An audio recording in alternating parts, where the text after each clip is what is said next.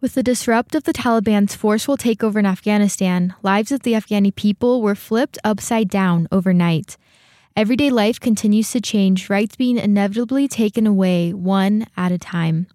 Luckily, some were able to flee. The life of a refugee doesn't come without trials as well as triumphs. Let's take a look inside the life of one of these refugees. I'm Celeste Simmons from BYU Idaho Radio, and today I'll be introducing you to Amani. I'm Amani. I was a former Afghan Air Force member, and I usually like camping, fishing, and reading. Amani is studying electrical engineering at the College of Eastern Idaho and has big dreams for the future, which include working at NASA. Among Amani's hopes and dreams is the hope to be reunited with his wife. They were married for less than a year when he decided to leave.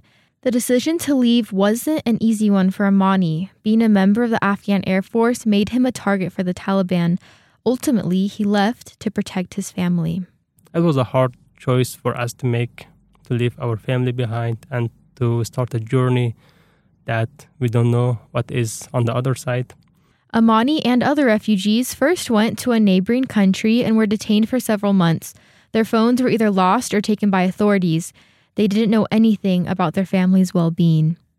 After detainment, they were evacuated to a refugee camp. Five months later, they finally arrived in the United States. After we landed, we had Wi Fi, contacted our family. So it was a very happy news for our families too that they finally could hear from us.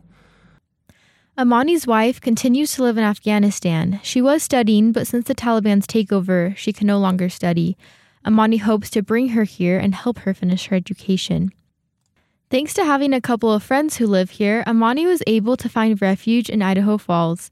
He wants to do good while he is here and make a positive difference. Time I would, uh, as the community help me out, I would like, I would, I want to help the people the same as I have received help.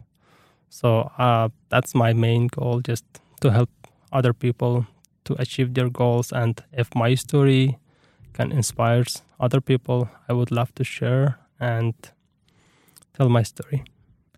Amani isn't alone. There are many refugees seeking help.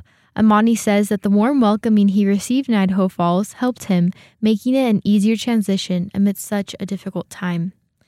As a community, we can help refugees navigate life in a new land, providing information for work, housing, schooling, anything that can lead them to the better life they are in search of.